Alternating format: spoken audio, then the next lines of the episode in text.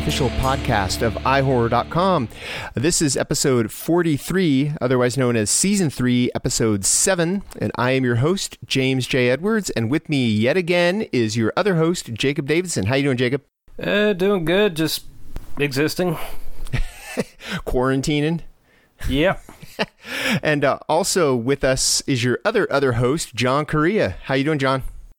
Excellent. Just avoiding existential crises left and right in this one bedroom apartment by playing copious amounts of Far Cry 5, which I have to say, Far Cry 5 is basically like a first person shooter that takes place in every single doc, uh, Netflix docu series just mashed into one. like there's Tiger Kings running around, you're fighting a giant doomsday cult. It's a uh, it's a fun and you can go fly fishing. Did you go to Waco? Uh, no, no. This is more like in the Montana, like what? okay. The, the, I don't know if they explicitly say what state, but it seems more like the northern mountains. So it seems like more of like a wild, wild country setting. You know. Hey, speaking of wild, wild country setting, how come you never told me about Sasquatch? Sax Squatch. Sasquatch is incredible. The sax playing Sasquatch. I stumbled across Sax Squatch, and I am addicted to his. He it's basically a sax, Sasquatch who plays the saxophone, and he'll be ripping like Baker Street or Careless Whisper. Yeah. I'm waiting for the uh, for the Lost Boys song. I still believe if he if he busts that. I'm, I'm, I think he I'm, did do that. maybe I haven't gone that far down the rabbit hole with him. But seriously, listeners, it's been like three or four days of James just sending us Sasquatch clips. Like, what else am I going to do in quarantine? What's been going on with you guys? You guys been watching a lot of good stuff, or I mean, you've been playing video games. I've been watching Sasquatch. Jacob, what have you been watching? You've probably been watching movies. Uh, yeah. Although something I was going to bring up uh, was I I just uh, saw the season two premiere of uh, What We Do in the Shadows this week. Yes. So I was very happy about that. Oh, it's brilliant. Yeah, it's, it's so good. Like probably my favorite uh, horror themed TV show, if not my favorite TV show in general right now. Oh man, the, the show is just so clever and and funny and out there. I, and I mean, the, and well, the cast is just so amazing. Uh, so yeah, the, like the premiere had two episodes. I think the second one, the one about ghosts, is probably my favorite one of my favorite episodes of the series so far. I'm with you. It, it was just so brilliant. There's like one point where they're like, "Wait, ghosts exist?" And they're like, "Yeah." And they're like, "Okay, but ghosts are the spirit of dead people." Yeah, and we're dead people. So does that mean we have ghosts? And they're asking these questions, and they're like, "Well, we don't know about Colin Robinson, and Colin Robinson's an energy vampire." And they're just like, "I love that guy." We don't know his deal, and like they kind of start continuing on, and then he just kind of cuts him off. He goes, "Yeah, I don't know really know my deal either. So, you know, I just keep trucking. it's just like, and the running gag of that, or like the subplot of that episode, is Colin trying to get somebody to do Updog. Oh, I I have to tell you that has been an absolute annoyance to about five or six people who know me all week. Is me since trying to get people to do the up dog and then other dumb like jokes. After they did that on The Office, one of my coworkers at the time would always be trying to get people to do up dog. It's, oh boy. So it's it that, that's been going on for years. My favorite is going, "Hey, can you give me that thing under there?" And then they go underwear, and I just go. uh, it's so easy to do on a on a set, you know, because you just you're everyone's always asking for something, so just going like, "Hey, can you give me that under there?" Underwear. And there's always something under there. John, are you an energy vampire? Pretty much. I mean, another thing I've been doing every week, um, like uh, you know, I worked at the American Cinematheque, and one of our film series was uh, Cinematic Void. You know, it's like a screening series of like genre movies and horror and stuff. So uh, Jim Branscome, the guy that runs that, uh, started doing a weekly stream on Friday nights of like movies with like weird commercials and stuff. And uh, this week he played this really bonkers Sasquatch movie called Night of the Demon, which is basically a Bigfoot movie combined with a slasher movie because it's like Bigfoot going around fucking people up. Is that the one that you're really into that is like Bigfoot slasher and Alien, or is that a different one? Uh, that might be. s- Oh, oh, you're you're thinking of Demon Warp. Yeah, no, I, you're thinking of Demon Warp. Gotcha. Okay. Yeah, this one uh, was like apparently. Yeah, this one's from like 1980, and it's about these uh, students or whatever like tra- tracking down these disappearances in the woods, and it. It's, apparently, the story behind it was it was like kind of a more basic '70s ish uh, Bigfoot movie, like uh, Boggy Creek or something. But then, you know, it was around 1980. Slashers were really big, so the producers added a bunch of scenes of the of Bigfoot going around killing people in incredibly gory ways. Like, he even pulls uh, a sleeping bag kill uh, several years before Jason. Like like Bigfoot throws a dude in a, in a in a sleeping bag into a tree and he gets impaled on a branch. Okay, first of all, that's how you can sell me on anything. Well, I feel like was that done in Prophecy too? Oh As- wait, as yeah, you're right. You're right. Sleep. There was a sleeping bag kill. Yeah, remember the the bear thing? Like that. That one person's trying to hop away in the sleeping bag, and the bear just swings and just fucking destroys them. The zipper is stuck. I feel like that was the TV commercial for Prophecy at the time. It was just that one scene, and the kid uh, with with the stuck zipper hopping away. And the bear just like swings down and obliterates them. Wait, wait. I'm sorry. There is more than one movie with sleeping bag kills that I haven't seen. I suppose. Prophecy and Night of the Demon. All right. Yeah. Have you seen Prophecy, Correa? No. Oh my God! It's it, Oh, prophecy. Prophecies inc- and and it, it it has kind of an environmental message, which you know, I mean, those never go out of style. But it's a yeah. it's a pretty brutal monster movie. It's pre- it's Frankenheimer. Yeah, it's uh, Oh, it's one. nice. It was one of those post Jaws animal attack movies, you know, like Orca. Oh, dude. I, oh, I'm so excited for that. For Orca to come to the U.S. on Blue. Yeah, I I like purposely like held off on that on the Umbrella release for a while. I'm like, "Ah, I don't want to pay the importing costs for you know Orca, but Yep. Scream Factory has delivered or or will deliver. Orca. Orca is more um is more Moby Dick than Jaws, though. Yeah, uh, funnily enough, I saw Prophecy, uh, Orca, and this other movie called Nightwing in a triple feature at the New Beverly a couple months back. Perfect. I the first movie I remember seeing in a theater was an Orca Grizzly double feature. Oh, and and I was probably six, so I mean I had a really cool mom. But I remember I had my um, I had my stuffed Shamu that I brought with me, and all the theater workers thought that was hilarious. That there's this six year old kid bringing his orca to see orca, aw, course. that's adorable. and that's what happened to me at such a young age to make me turn out like this. Hey, mine was similar. My my earliest movie memory is going to see Jurassic Park at the uh, drive-in, and I'm just sitting in the back with my dinosaurs, and everyone's telling my parents, "Oh, this movie's too scary for him." She's like, "What are you talking about? He loves dinosaurs. Look at this kid. What is that dinosaur?" And I probably said something stupid. I don't know. I love dinosaurs, but I was never that smart with them. Like I'd be like, "Oh yeah, that's the black-billed platypusosaurus." Or we'll fucking know. Black platypusosaurus. telling you, I was fucking close stupid. enough. Close enough. You're just making shit up, and people don't even know. People who don't know dinosaurs are probably like, "Oh, this kid's brilliant." God, this kid's so smart. this kid's so smart. Look at him. Speaking of releases, I actually managed to fu- uh, get something new on Blu-ray. Uh, Underwater finally Yes! on on home video. Does it hold up? Is this like the fourth time you've seen it? Yes, and fifth. Fourth and fifth. You've already watched it twice. It just came out Tuesday. yes, yes, I did.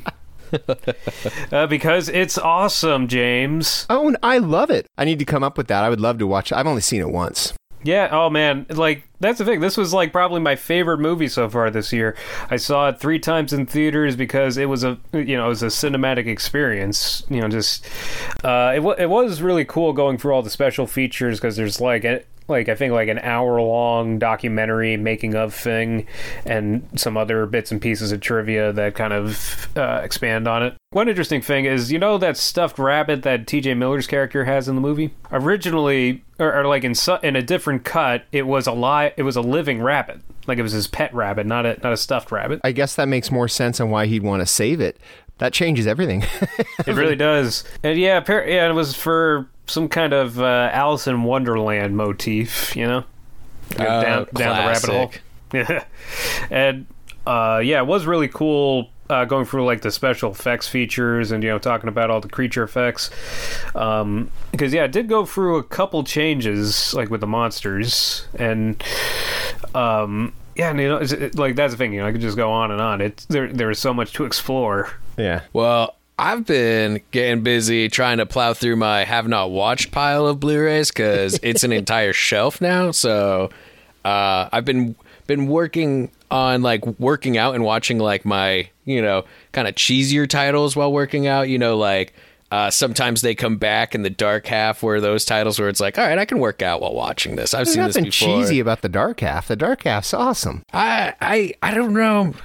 I think it was because that was my first Stephen King book. Like I, I'm v- just too critical of that movie. I will say it is one of the most faithful adaptations of a King book out there, but I'm still very critical of that movie. But I, I appreciate it. When I was a kid, I hated that movie, but I, I appreciate it a lot more now.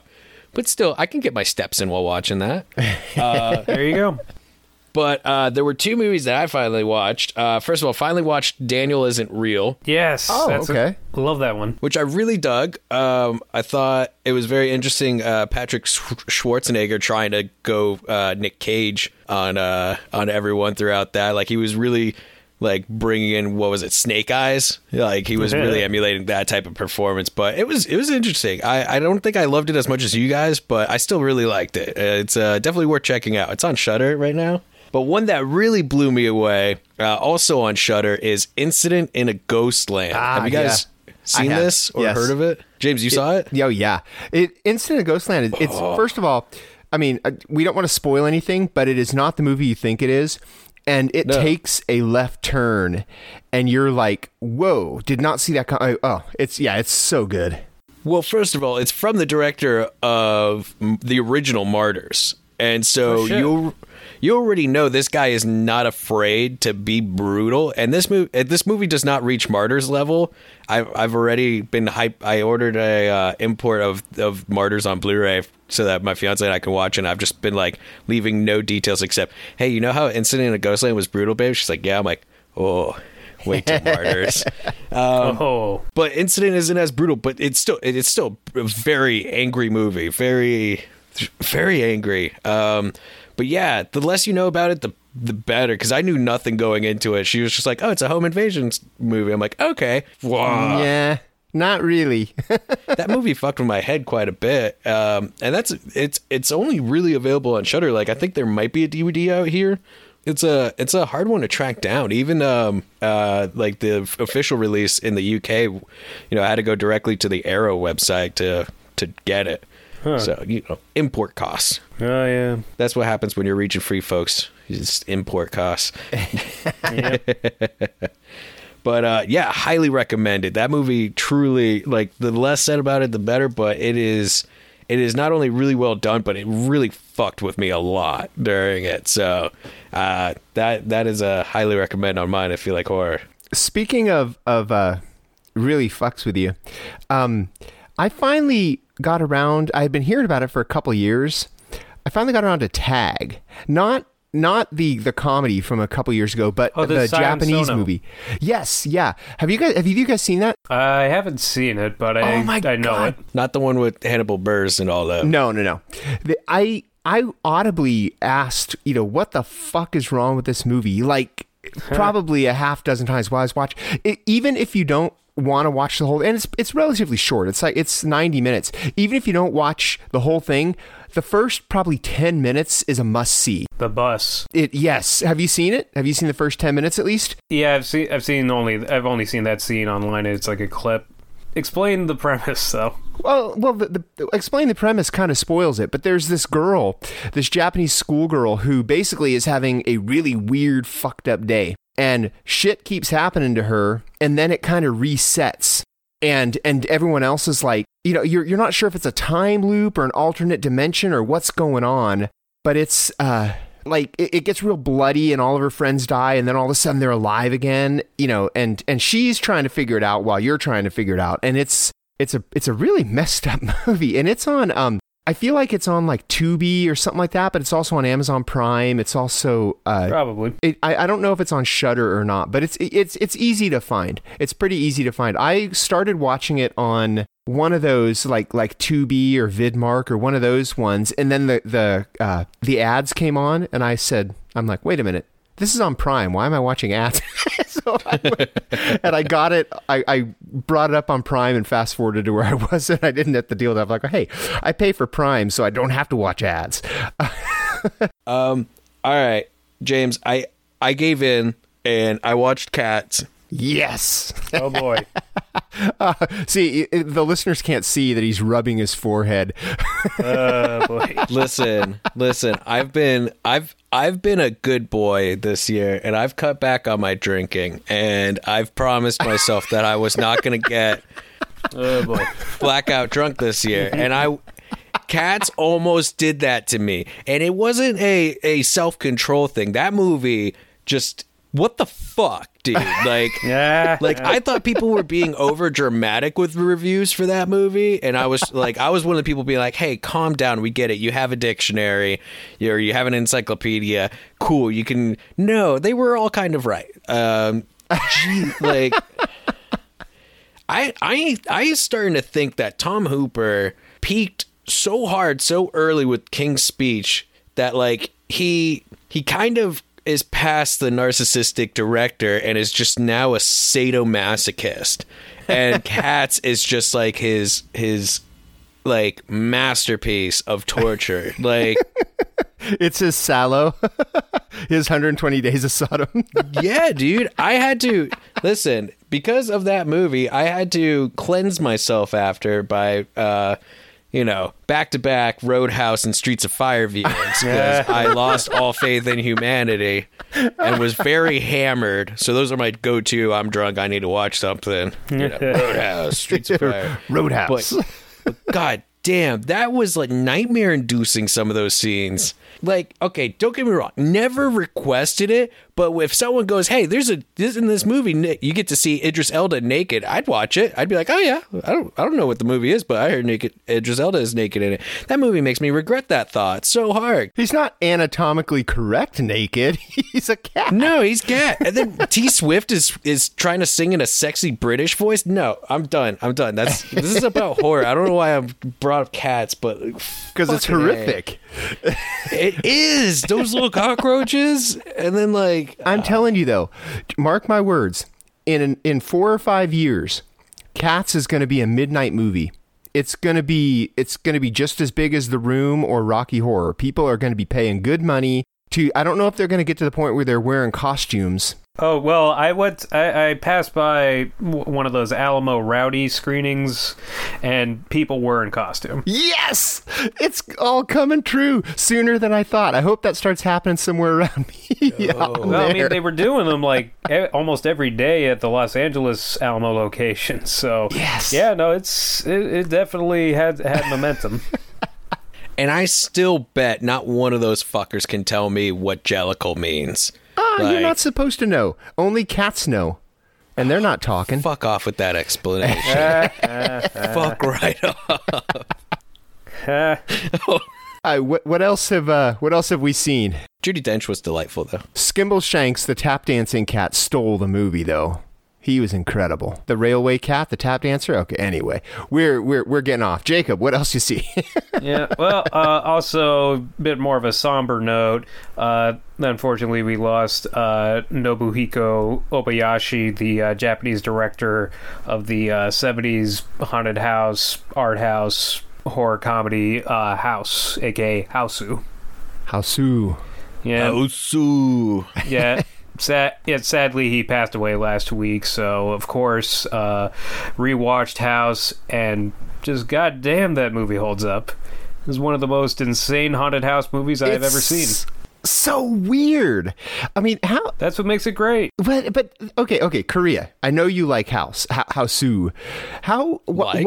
wh- wh- I know you love. I'm Okay, obsessed. Obsessed. Okay, so why do you love that and hate cats? They're kind of cut Oh. from the same cloth. No, they're not. Yeah, they House doesn't, are. House doesn't force Rebel Wilson's cat crotch in my face for 10 minutes. Um, and House features way better cat dancing scenes. Yes. All right. Ghost Eh, There's cats. only two, but they're way better than all the dance scenes in Cats. I'll give you that. House is not nearly as horny of a movie as Cats. no. Very true. And there's nudity in House.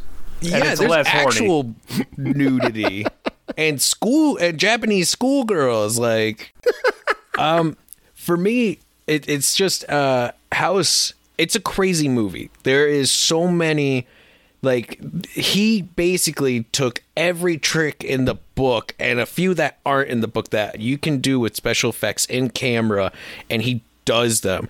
And there's it's just this really weird world that kind of takes it might take a viewing or two to get into or really and you don't always have to understand it when you watch it but it's just he does such a good job of uh, establishing this over the top and this wacky world that it just get you get so sucked into it. And so when stuff I you know people always say when stuff hits the fan with it that film fucking was hitting it from the get go with just introducing people. It's just like, ah, you know, constantly yelling at you, but like you never feel preached at with any of what was going on. Not to mention, it's just a fun and silly movie that knows when to like hit you with different notes when you aren't expecting it. Okay, real quick. What's your favorite gag from House? I'm going to go first. The piano that eats the girl is Uh, you beat me to it. 100% my favorite. Okay, well, that, that's why I said it first, because I thought one of you guys might have that one. Float, floating ghost head bites girl on butt. Oh, that's a good one too. I also like uh, what's it? The dude who gets turned, who gets killed by being turned into bananas. One of my favorite things about House is like all of a sudden in the middle, there's like this musical number, just like out of nowhere. That's like, oh hey, let's have let's have a music video, basically. Oh yeah. He's just throwing stuff at the wall, and it's all sticking. That's the best. I mean, it, it doesn't. Yeah. The movie's so weird that anything he does doesn't seem weird. I think on the Criterion release, they say that it's like a Scooby Doo episode directed by Dario Argento. and Yeah. that's how I always described it to people, but then I would always add on acid. Like, Oh, if yeah. Dario Argento was on acid and directed Scooby Doo. And even that is probably like 50% of how crazy and creative that movie is. But the acid is the important part because that whole Yeah. movie, I would hate to watch that movie actually on acid because you that would be the worst trip. Not gonna i- i- implicate myself in anything. You've done it, haven't but you? I, I I can imagine it being a really fun time, and I can also imagine staring at the artwork of the cat in orange and black is uh is very interesting and would possibly meow at you at times. Not that I would know personally what that is if if, if anyone has ever experienced that, but I I could imagine that happening. Wink, wink. All right. Let's take it to a movie that's just as weird, but not quite as wacky. Um, I saw, and it's it's on Amazon Prime for free now. Antrum. Have you guys heard about Antrum? Uh, no. Uh, Okay. oh yeah, Antrum. yeah, a little bit. the, the subtitle is the deadliest movie ever made and supposedly what it is is it's a cursed movie supposedly this movie is um, everyone who watches it dies and what it is there it, it's about an hour and a half and there's like bookends so the movie itself is probably an hour and 10 minutes but there's um there's like a lead up to it where they talk about people who film festival programmers. It's supposedly a movie from 1979 and it got sent to these film festivals and all the programmers who watched it would end up dying. Like they would have like seizures or one um, fell on a poisonous uh, stonefish and you know i mean like messed up stuff. But then there's also like um, a theater that was showing it burned down with uh, with an audience inside and another theater that was showing it someone uh, laced the popcorn with acid and the whole audience went crazy and, and a pregnant woman got trampled. Like basically you know cursed movie stuff. And then it says it, it, it puts up a disclaimer and says, okay, we're going to show you this movie. Everyone who has watched this movie has died. So if you don't, you know, if you want to back out, back out now. And then they put a 30 second timer on it and gives you a chance to turn it off. Wow, that is so dramatic. Oh, eh, oh, it's milking the gimmick. And the the movie itself is, I mean, it's okay. It's basically about a girl and her little brother who go into the woods and um, they want to find. They're going to dig a hole to hell, is what it is, and there's more to it than that. And it's a pretty creepy movie. Like there's a lot of like the forest they go into is like a suicide forest, and there's always stuff kind of on the outside of the frame that's just really creepy that they don't notice. Like some of it's obvious. Like at one point the camera um the camera kind of like pulls out and in the foreground there's like an old corpse that they don't notice and you're like oh that's weird. But there's other ones where like they'll be walking and you'll just barely notice some feet hanging from a tree around them. You're like oh this is really you know really creepy. And then there's subliminal stuff all through the movie that they kind of explain at the end you know the, the the end bookend where they talk about you know Antrum, you know they talk about the sigils and sub the subliminal stuff that they put all through the movie. But there's one point that really creeped me out, and this you know isn't really a spoiler, but you know it's it, it took me by surprise. But at one point, about halfway through the movie, they go they they show a couple of flashes of something that's going to happen later on in the movie, and then they show this devil, and he's just staring at you. And I thought it was a picture, like a still frame. But then after about 20 seconds, you see his eyes are moving and then his then he starts smiling. And then it goes back to the movie and I'm like, "Holy shit, was that like did that really happen or is this devil in my TV possessing me?" Oh my god, it was it was really creepy. And then they had, of course, experts in quotes on at the end of the movie to explain all the things that you just saw in Antrum. And, you know, these are the summoning of these demons and blah, blah, blah. So, anyway, if I die before this uh, podcast gets posted, I watched Antrum. and that's Yeah, why. Good to know.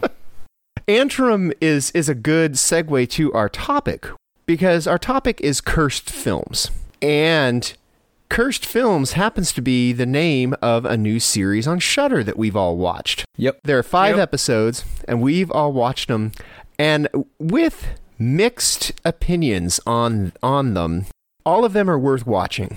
I think for my they're about in order: The Exorcist, The Omen, Poltergeist, The Crow, and Twilight Zone the movie. Yeah. And um, I think, first of all, I loved the Omen one because it was hilarious. They had these um, black magicians and witches and, you know, supposed Satanists on to try to justify some of the stuff that's going on. And I thought it was hilarious. It was, it, it had me, I mean, and Correa didn't find it nearly as funny. I think he was more offended by it. Well, okay, so he- here's the thing. I think I view the Cursed film series, like you said, it's a five part series. Each episode is titled after a movie, and the f- the last three episodes I thought were really well done. They actually had like a thesis and like stuck to the topic really well. The first two, The Exorcist and The Omen, they kind of lost focus for a good portion. Like I think the Omen episode they only talked about the Omen movie because there were other Omen movies that they could talk about too that had weird shit going on on this set, uh, and they could br- talk about you know weird stuff like oh if you're dealing with a movie about Satan, the reason why it might be cursed is because a black witch is uh, you know cursing your thing and whatever. Okay, cool, I, I can accept that, but they only actually talked about like the weird stuff happening with the Omen for like five minutes, and then the rest of the movie or the rest of the episode is just yeah, this one guy he's like, oh yeah, this is how you could curse it. So what we're gonna do is we're gonna go out in the desert and we're gonna curse a film right now, and it's like okay, first of all, You're a dick. I'm sorry. If, I know people who actually practice and all that stuff, and I think that's cool. You, you believe in what you believe in. On on on the skeptic spectrum, I'm I'm a, a bit of a skeptic. So let's say, as a skeptic, it's like, okay, first of all, you look ridiculous uh, doing this, but I think they edited it to make him ridiculous because at one point he tries to blow out his candle all dramatically and it doesn't go out. yeah, Yeah. but but also if if you're not a skeptic a skeptic and you actually believe it, this dude's just gonna curse a fucking film production. Just some random one. just a random Yeah. one for show that's fucked up Yeah. like either way this that's a stupid fucking thing and you and you're gonna dedicate most of your episode to this jackhole uh, and that's my problem with the first two episodes is they dedicate too much time to the jackholes.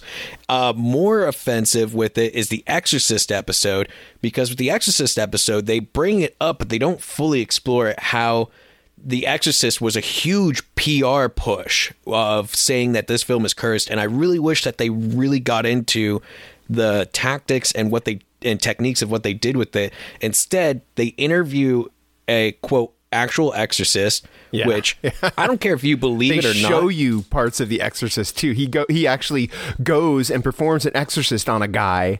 No, no. Real life exorcists are fucking parasites and they prey on people just to make money and it's disgusting. All I got out of the Exorcist one because I pretty much knew about all. I mean, there, a bunch of weird shit happened around the Exorcist, like with people being beheaded and car accidents, you know, crap like that. And the serial killer who was on set. Th- yeah, they bring that up as well. But um, the thing they didn't go into, like you said, they used all that stuff as marketing, and they didn't really go into that.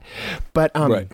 All I got out of The Exorcist was kind of what a dick William Friedkin was to his cast. I mean, is there anybody in that movie who didn't get hurt? No, they did talk about, you know, like the, he fired a gun on set. Yeah, yeah, that's what I'm saying. All I took out of that was what a dick he was. I mean, he must have been really.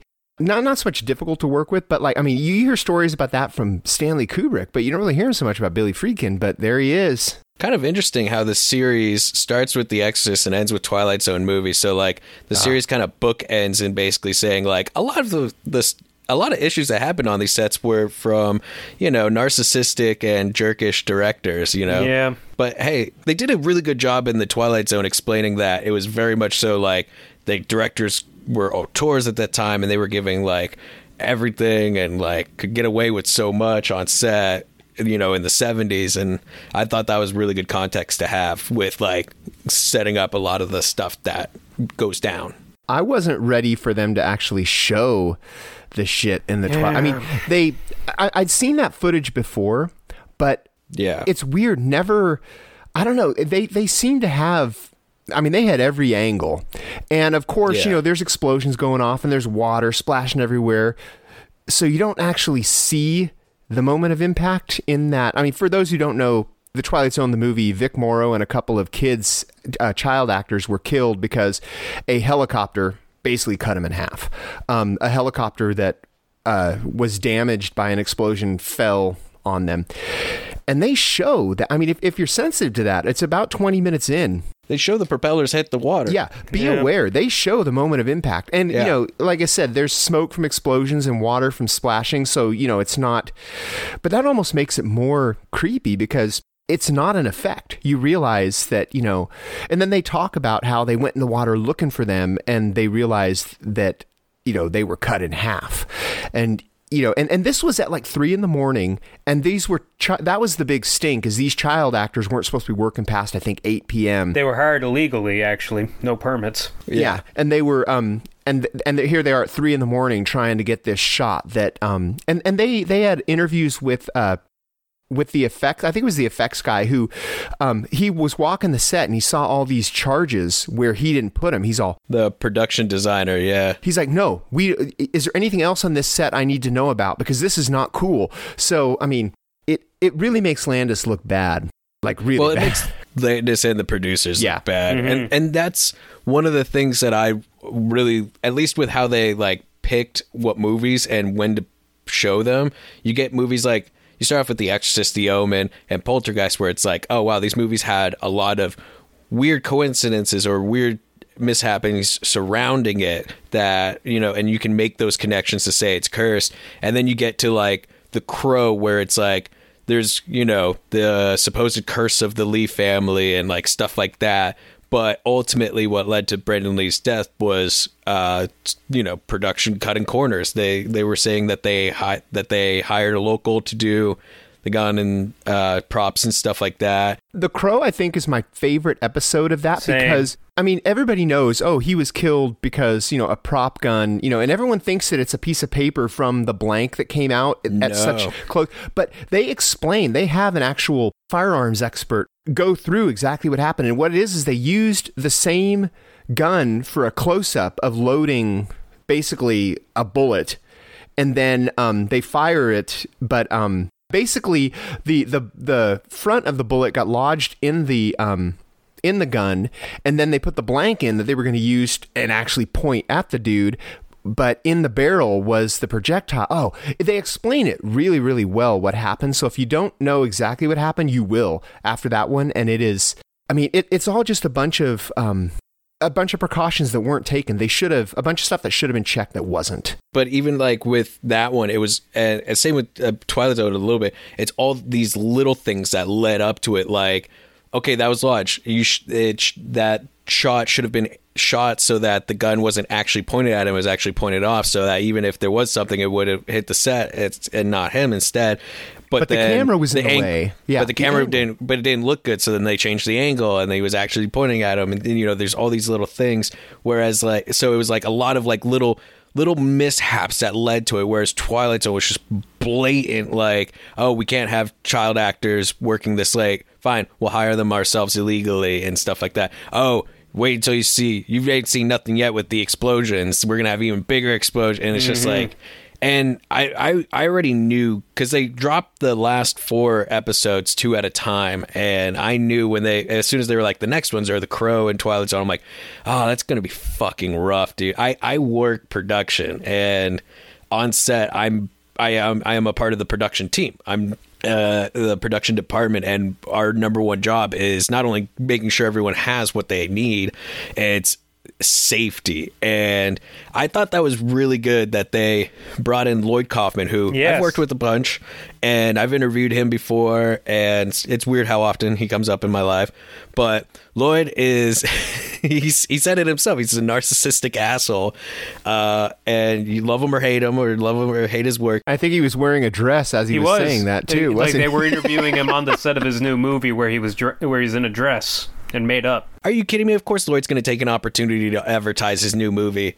Uh, but uh, but I did love how they were. How it was that contrast where it's like, here's Lloyd. He's been making these like super low budget films, but at the end of the day, safety is number one. No film is worth a life. Um, and it's it. We are still, and I like that that they said that like we're still accidents are going to happen and and they still do. I mean, we there was a stunt woman who lost her arm on the set of uh, Resident Evil movie.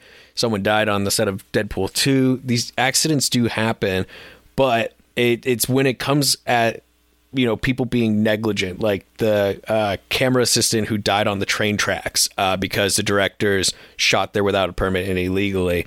That's that's not good, and that really like angers me so much because no film, no television is worth anyone's life. Yeah. Like it's in, like I'm very passionate about movies and and all that. Of course we are. I mean, fuck, dude, we've been talking on this podcast for like three years now. I mean, obviously everyone knows we love them, but like still, it's it's not worth someone's life, and that's where like I'm kind of really liking that we're kind of moving past saying a film is cursed because it really does take away, you know, that Responsibility. yeah, exactly.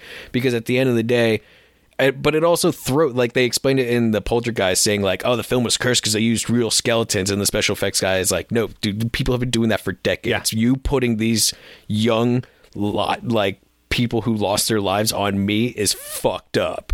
that Like, skeleton that Vincent Price danced with back then. Yeah. real. yeah. Exactly. So don't put those on him. Instead, when it actually comes to actual stuff like Twilight Zone, where Landis and his producers actually did a bunch of stuff against the rules, against safety, against better precautions. Yeah, dude, those guys should be wearing that on their shoulders. Like, it's fucking terrible.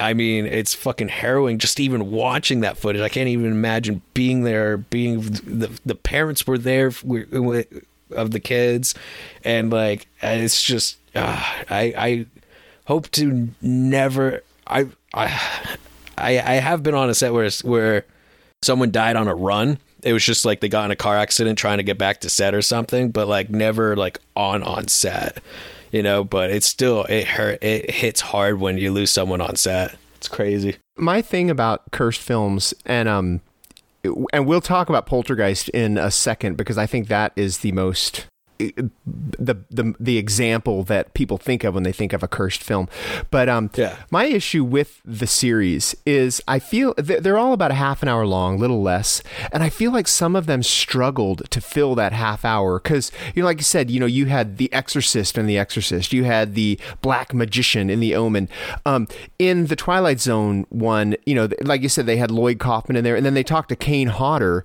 um who didn't work on Twilight Zone, but he talked about how he had a fire stunt go bad. You know, and I understand what they're doing. You know, it's all supplying context, but it Right. doesn't. You know, the, these people. It, it seemed like filler to me, and even Lloyd Kaufman. Until you actually explained to me that what Lloyd Kaufman was doing was saying, "Hey, safety's number one," and I'm like, "Yeah." I mean. Maybe that went over my head because you know I was enraptured with Lloyd Kaufman in a dress, but Well, and well, and that's and that's the thing because if you look at a Troma film, having been on those sets and you see them, they cut corners everywhere, except for when it comes to safety. not when Like, somebody might get cut cut in half by a helicopter. just even that little moment where they yell cut and then Lloyd goes, "Don't run, don't fucking run on my set." Like that's awesome, dude. Like it, it's it's gr- I love seeing that uh, on sets. So that that really i mean don't get me wrong and yeah kane hodder i get the context but that was also a lot to take on because like i remember as soon as they Kane started talking about it, I had to pause because I'm like, no, we're already talking about the Twilight Zone, which already has me very worked up. Now we're going to talk about what happened to Kane Hodder. I'm going to be super worked up. And then they cut to Lloyd in a dress, which kind of alleviates a lot of that. The Kane Hodder story, um, he tells it better into Hell and Back, his documentary. oh, dude. Um, That one, that one will have you in tears. Yeah, dude, that was bawling my eyes out through half that movie, especially when he was talking about what he went through after the incident and like recovery. Oh, I still got to see that one. Oh my god! highly recommend to That's Hell and great. Back. That's great. Yeah.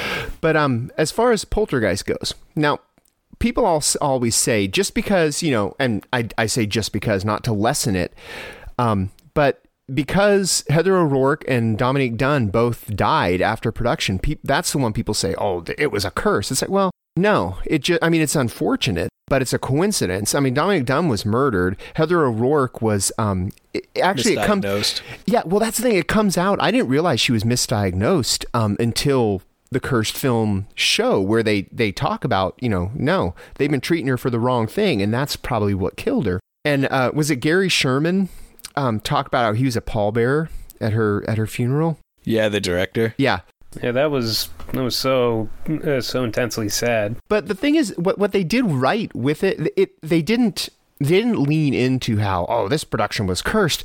They they kind of debunked it by saying oh yeah well those skeletons might have been real, but that's nothing new. And then I, I think it was a good tribute to both Heather O'Rourke and Dominic Dunne more than it was a look what this movie did to them. You know there were, there were no fingers pointed in the Poltergeist one. and that's what because there was little glimpses of it throughout the series of the series debunking things and i really wish they had done a, a better job of it especially in those early episodes instead of filling so much time with the jackholes especially the fuck like i, I know i'm very angry with uh, the the people from the conjuring movies the real life guys but like real life exorcist really fucking pissed me off The Omen one was funny because um, I feel like they were debunking it when they brought all the jackholes on, but they weren't clear about debunking it. They were just they were basically letting them talk, and um, they didn't put it into context. So, which I think they did in especially in the Poltergeist one and the Crow one. You know that Yeah. wasn't a curse. That was just. I mean, I I'm just impressed with how well they explained what happened. step by step That's what blew me away about the Crow. and I just wish they did it like a like a like a better job of saying like, all right, we're going to talk about the omen for a little bit, but this episode is all about coincidence, about how when it comes to curses, it's purely coincidence. You can say that it's black magic. You can say it's you know the devil influencing the thing. But and I did like how with the Omen thing and with the Exorcist at some point at some points people were like, well, why wouldn't the devil want to be why would the devil like want to curse movies about him? Like, wouldn't he want to curse like you know Christian faith movies? like, wouldn't that make more sense? Like movies that would turn people to God more as opposed to this. But the greatest trick the devil ever pulled is convince people he doesn't exist.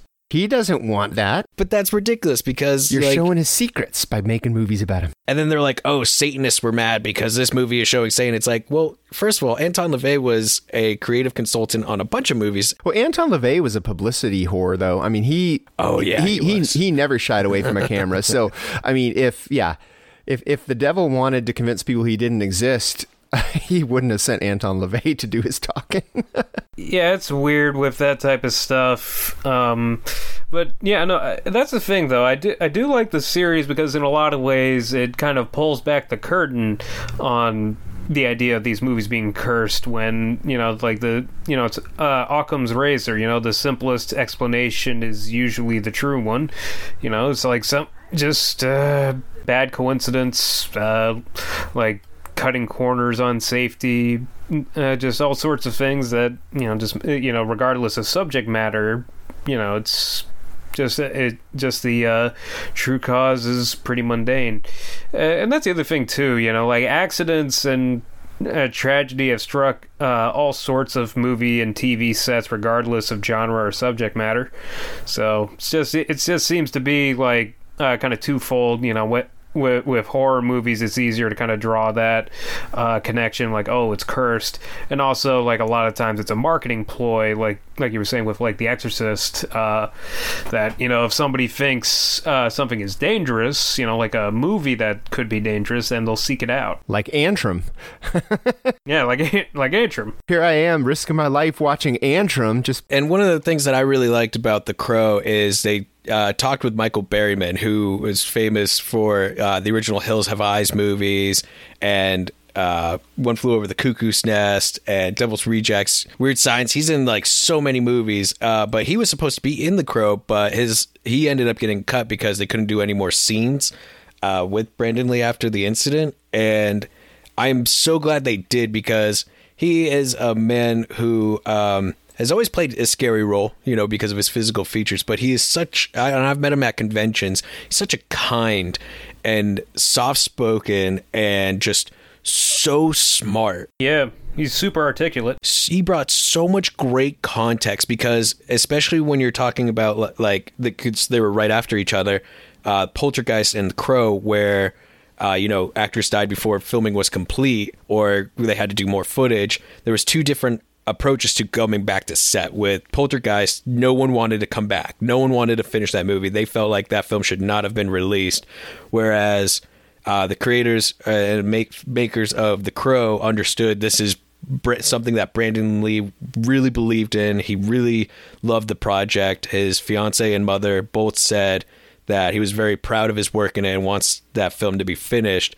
And Michael Berryman just really uh, he, he put he said it so well in saying that the material came from a place of love and heart and so did Brandon's performance and that's how everyone came back. They were like, "No, we're to finish this movie and we're to make a good movie for Brandon." And I really loved that. And also just any chance to listen to Michael Berryman, that man again, can't stress how kind he is, especially with how often he is put in in the role of like, you know, dangerous and evil folk. Like I actually w- uh, saw him at uh, Cinefamily a few years ago when they were doing a memorial screening for uh, Wes Craven shortly after he passed away, and yeah, Michael Berryman was there, and he and he gave an incredible kind of uh, eulogy of sorts uh, for for Wes, or you know, just kind of talking about working with Wes and his and his career and working on The Hills Have Eyes and all that.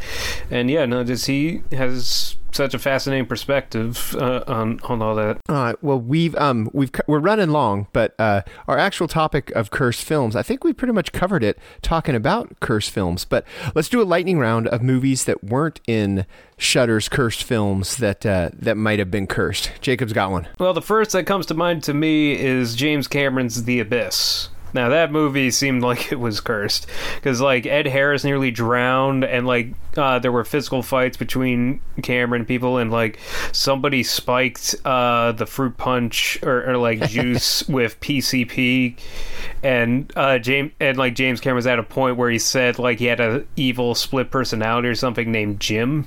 Like it was James Cameron was the good one, Jim was the bad bad one, or or you know he's saying like that's kind of how he felt he was on set. So yeah, no man, that just I've read the stories and it just sounds like that that film set was a nightmare. Oh, I got one. Okay. The original Doctor Dolittle. Huh. Let Okay. me tell you, if you have a solid hour or so, look up what happened behind the scenes of the original Doctor Dolittle. It went from everything from the main actor being a drunken racist to uh, to the point where like the kid actors started bullying him. Um, there's like all these issues of like the animals just like shitting everywhere and like uh, stuff like that. But the single greatest thing I read about it is remember at the end of Doctor Dolittle how they have the giant snail and that's how they leave and like they're they were like floating off in this in the shell of this giant snail. Well, apparently the island that they shot at they re- they had not too long beforehand got ravaged by this like disease or something that was brought on that killed a lot of children um, from snails.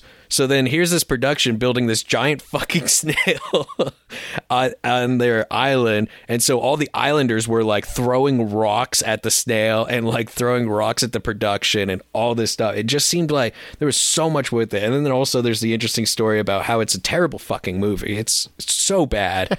I hate that movie. And but like Fox spent so much money because they were trying to like get themselves out of out of in a, a, shitty area and stuff, and they're like, no, no, no, this is definitely the next Sound of Music. Also terrible, fuck that movie.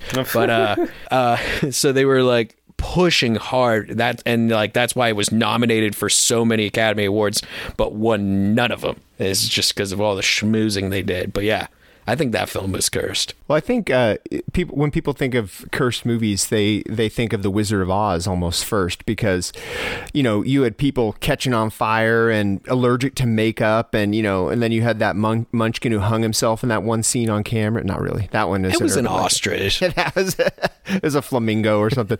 Um, but that's yeah. the one that people think, and then of course people die after it. You know, I guess similar to Poltergeist, but people are like, "Oh, see, it is cursed." Like, no, it's just the people are getting old who were in yeah. Wizard of Oz. Everybody dies, but um, that's that's one that I, a lot of people think, "Oh, the production was cursed." It's like, no, they just didn't. You know, they were using cheap makeup. They didn't vet the you know the the the fire stunts. You know, it's it's a lot of the stuff that we're talking about. It's just corners are cut, and if enough of that happens on the same production, people start thinking it's cursed.